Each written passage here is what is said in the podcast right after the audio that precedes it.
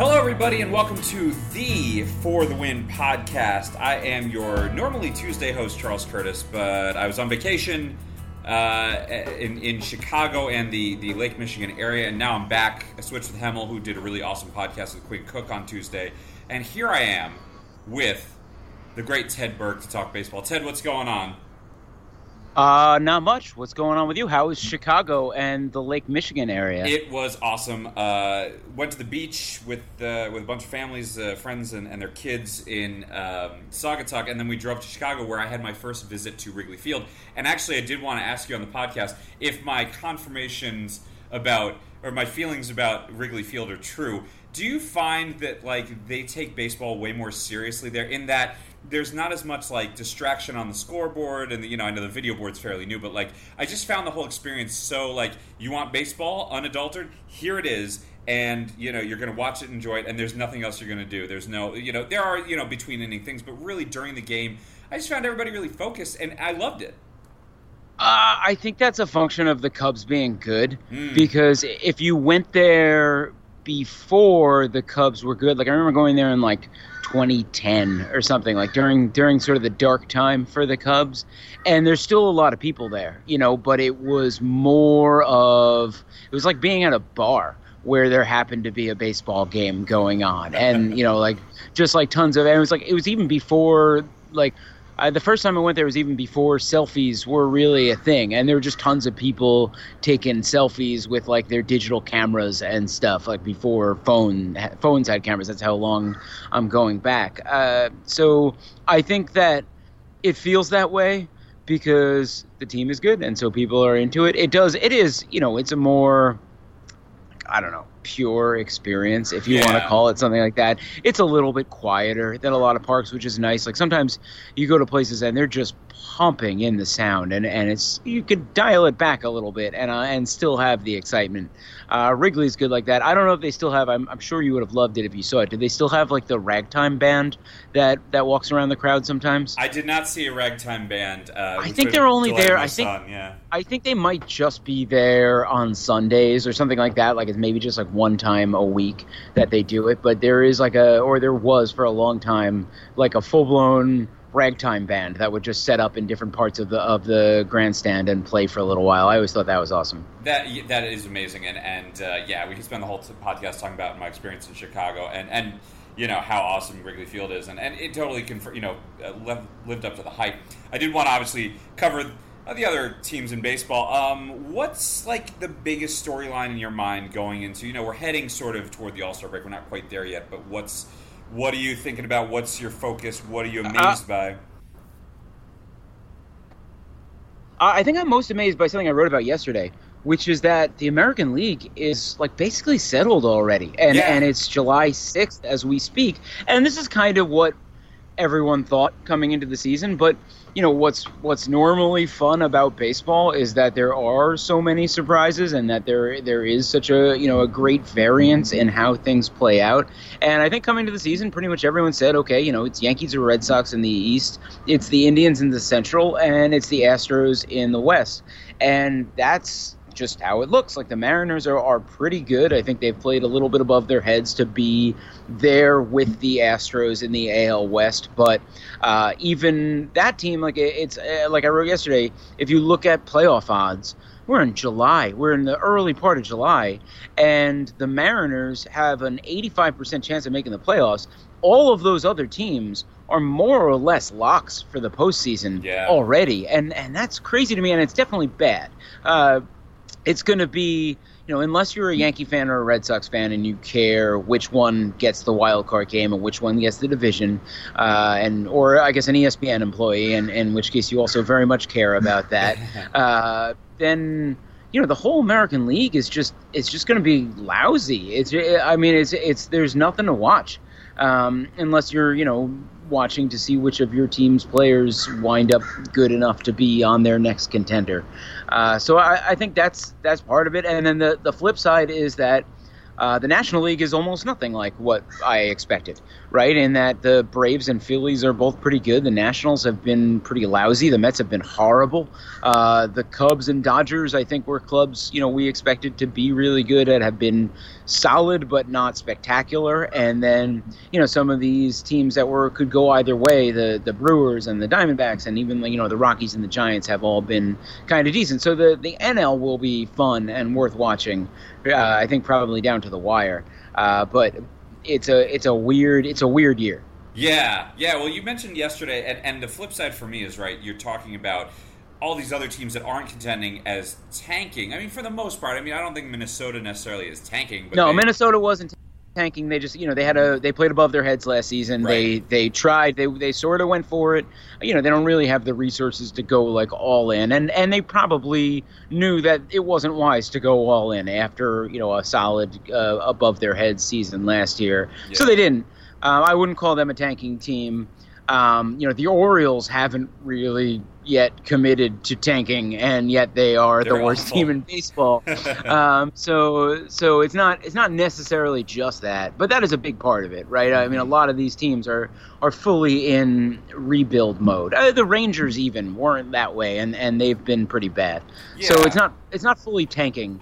Um, but it, that is one element of what what's happening is that there were some ten teams probably across the majors this year that very clearly had no intention of contending.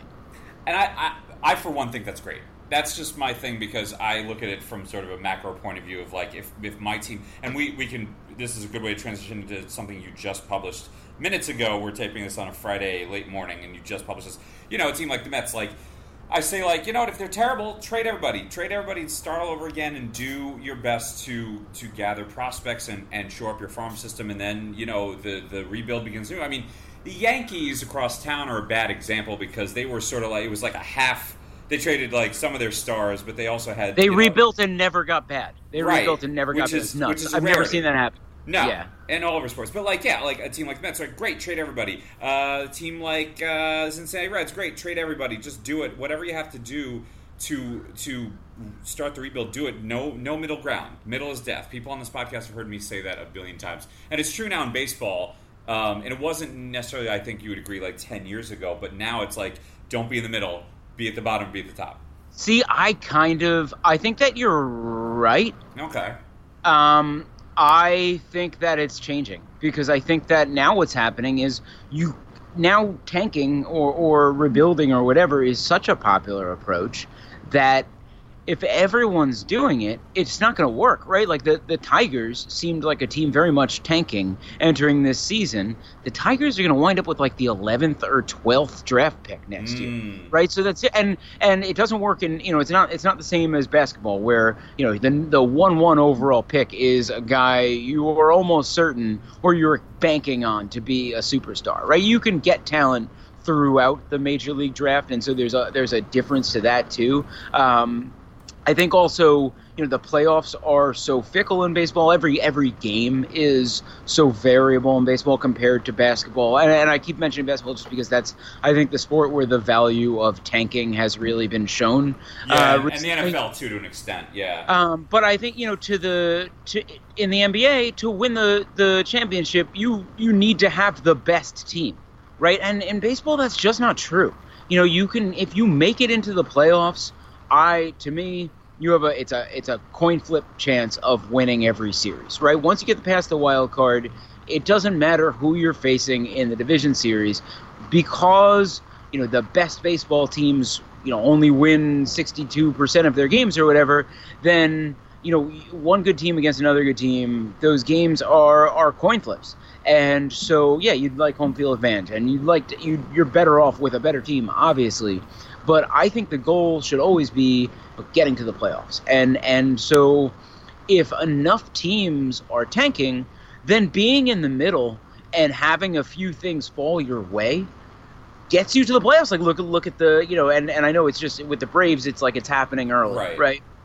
And uh, with the Mariners, I think is I think the Mariners are probably a good example, right? They're they're a team that was not in tank mode, uh, also not in like let's pick up everyone and go for it mode things are falling their way, and now they're going to wind up in the postseason. And if they get past that wild card game, they've got a good good a chance as any of the other teams uh, in the division series at winning the World Series eh, because they didn't blow it all up, right? Because they didn't give in and and say, okay, like we don't have the Houston Astros roster, so let's trade everybody.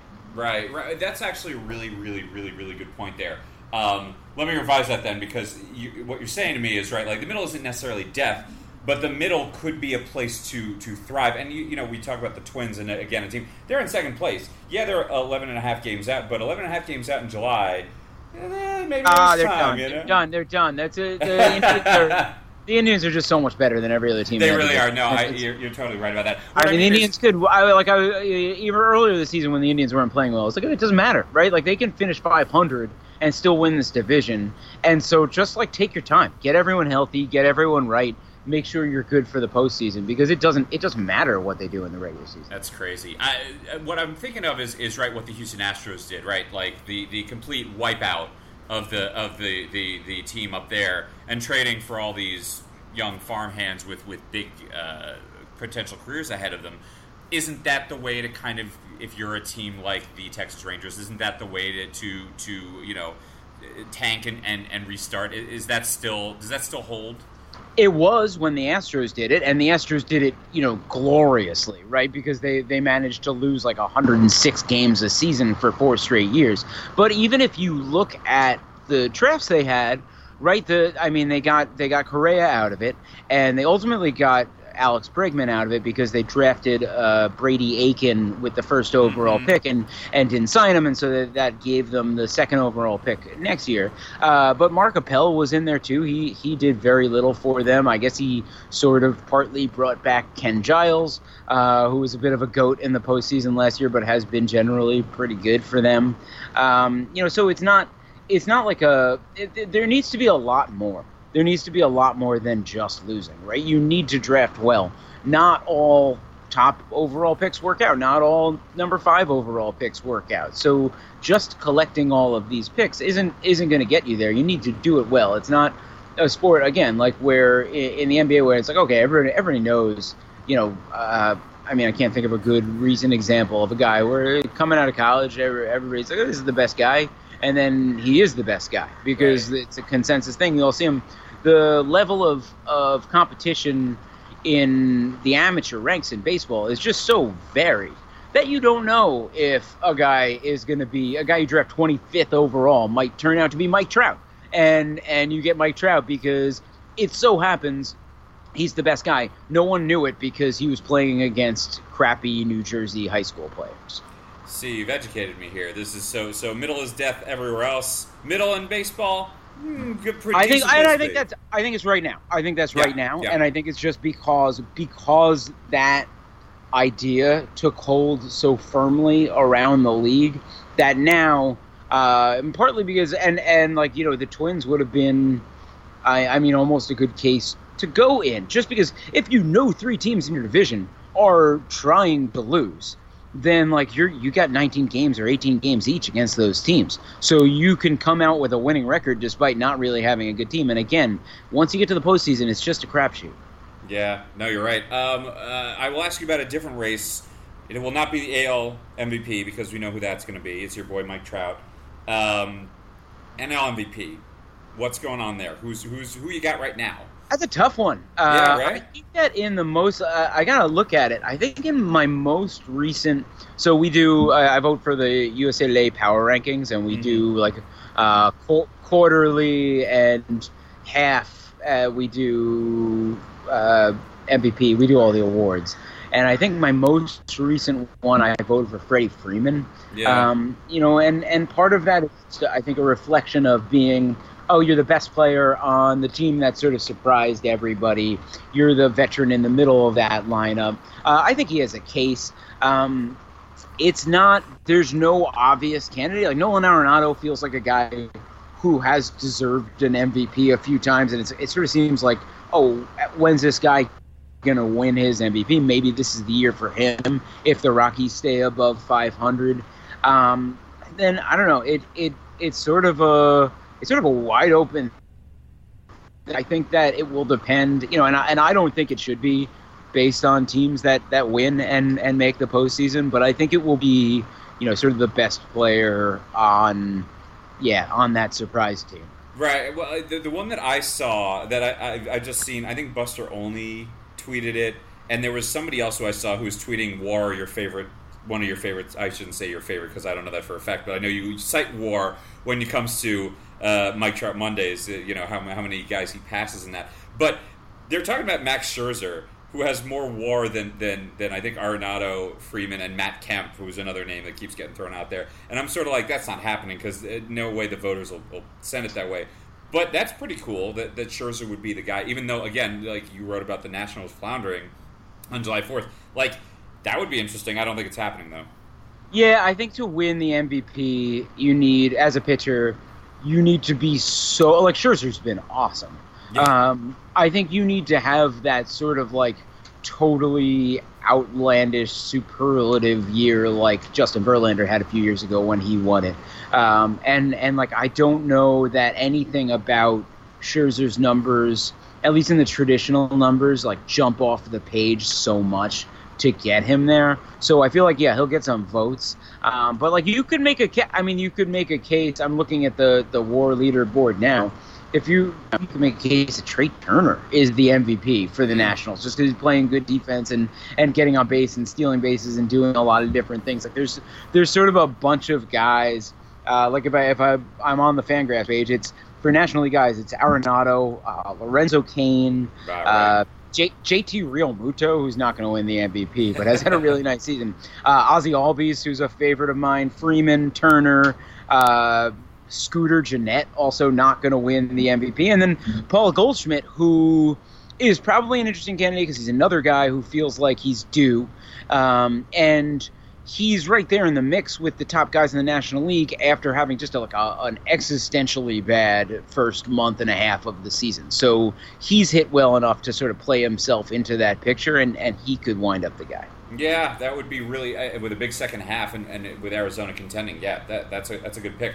It, like, are there like five guys or however many guys that you're thinking about who are going to be the names you're going to see get traded at the deadline? Because like um, Jake, Jake Degrom, you just wrote, you know, Jake Degrom, who who is on the Mets and has been pitching the probably the best year of his career and the Mets should absolutely trade him. I'm with you. That's what you kind of wrote that that it makes sense. Uh, is that a guy who's? I mean, the Mets keep denying in their reports that, that they're taking him and, and Syndergaard off the table. Is he going, and who else is going? Uh, I so I don't think they I don't think they're going to trade Syndergaard, and I don't think they should because he hasn't really pitched in two years, right? So like you're you're trading this guy with who still has several years of team control left, and it's probably at like the nadir of his value, right? Like there's this, he is such a big wild card. I think you could wind up burned, right? Like maybe he doesn't pitch for the next three years, and you held on to him when he still had value, and and it burns you. But since the injuries are, are sort of unrelated, um, and and it doesn't seem like it's like some chronic shoulder thing that he's never going to get past. I, if I'm the Mets, I think I roll the dice with just hanging on to him and, and hoping, you know, you can build around him and, and turn him into this. And maybe even if he comes out strong next season, maybe even cash in on it in terms of an extension and say, like, well, you know, we, we get a little bit of a discount because you've missed so much time. Uh, and then you wind up having him, you know, past his, his arbitration years. Uh, I, that, the reason I think the Mets should trade DeGrom is that he is so by far the best pitcher who it might might be close to available this season, and and so many of the good teams do need help in the starting rotation that I feel like someone's going to come with a big big offer for a guy like that. Uh, the other ones are more obvious. Manny Machado is, I mean, if the Orioles don't deal him, they should be contracted yes, um, because he, you know it, it, makes no yeah. sense to just let I mean, it makes no sense to let a guy that good walk in free agency. I know it's a, it's a, it's a, and like a lot of these things always come down with like owners, and you know someone has to sign off on that deal, and it's a tough pill to swallow to trade the best homegrown player you've developed since Cal Ripken. Uh, I get that, right? But you have to, you have to. If yeah. you, he's gonna leave, he's gonna, you're not gonna re-sign him, right? So he's gonna leave in free agency. So you, you have to, you're gonna get more than. Uh, a second round and a fifth round draft pick if you trade him right now. So you, you have to trade him. So so he's gone. I think uh, they you know they probably move Zach Britton as well. Uh, maybe Kevin Gausman, who's who's been pretty like that's a team that really really really needs a rebuild, and it's not going to happen for them like they're not going to win in the next two or three years with how good the Yankees are and how young the Yankees are and and and really how good uh, the Red Sox and Rays are as well. Like the uh, the Orioles they need a full clean house rebuild. So everyone that's not tied down, I think they should be looking to move. Um, other teams, it's harder. You know, like there's a lot of talk about Michael Fulmer. Uh, I feel like he's not a guy who's going to fetch as much as the Tigers no. probably want for him. And so, you know, just that he's not the type of pitcher I feel like is going to appeal to like the Dodgers or the Yankees or, or clubs like that. So yeah, I'd, I'd be interested in that one. Uh, it's mostly going to be, I mean, Machado is the big name. Uh, I sort of wrote about it, and, and I don't think it's going to happen because I don't think the Nationals are really going to fall out of the race. If they do, you know, the Nationals have lost. They won last night in a, a big comeback. Uh, I think they've lost 17 of their last 24, though.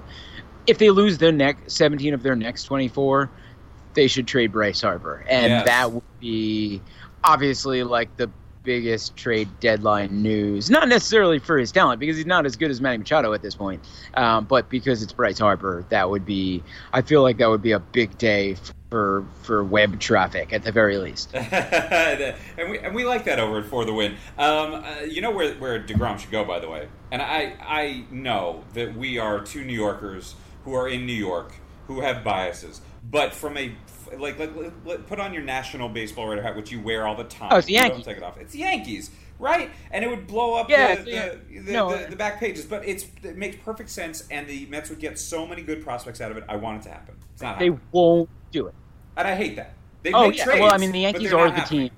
Yeah. The Yankees are.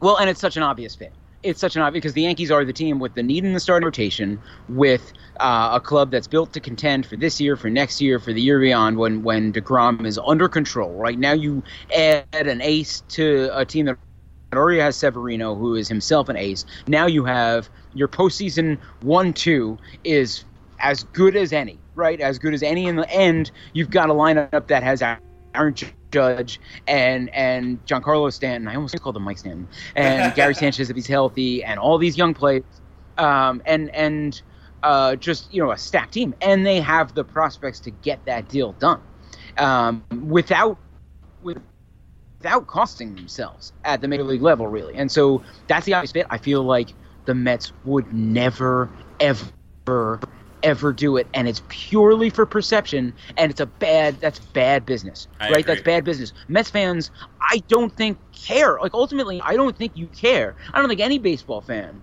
if the move if what's going to bring people back to the stadium and back to watching your team is winning.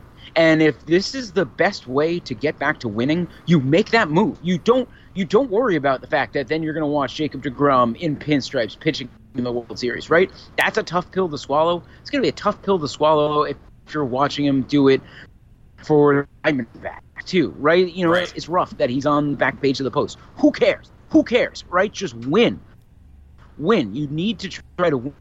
And if you and if you win, and if you put together a team that's good enough to beat the Yankees and Jacob Degrom in the World Series, then no one cares that you made this team.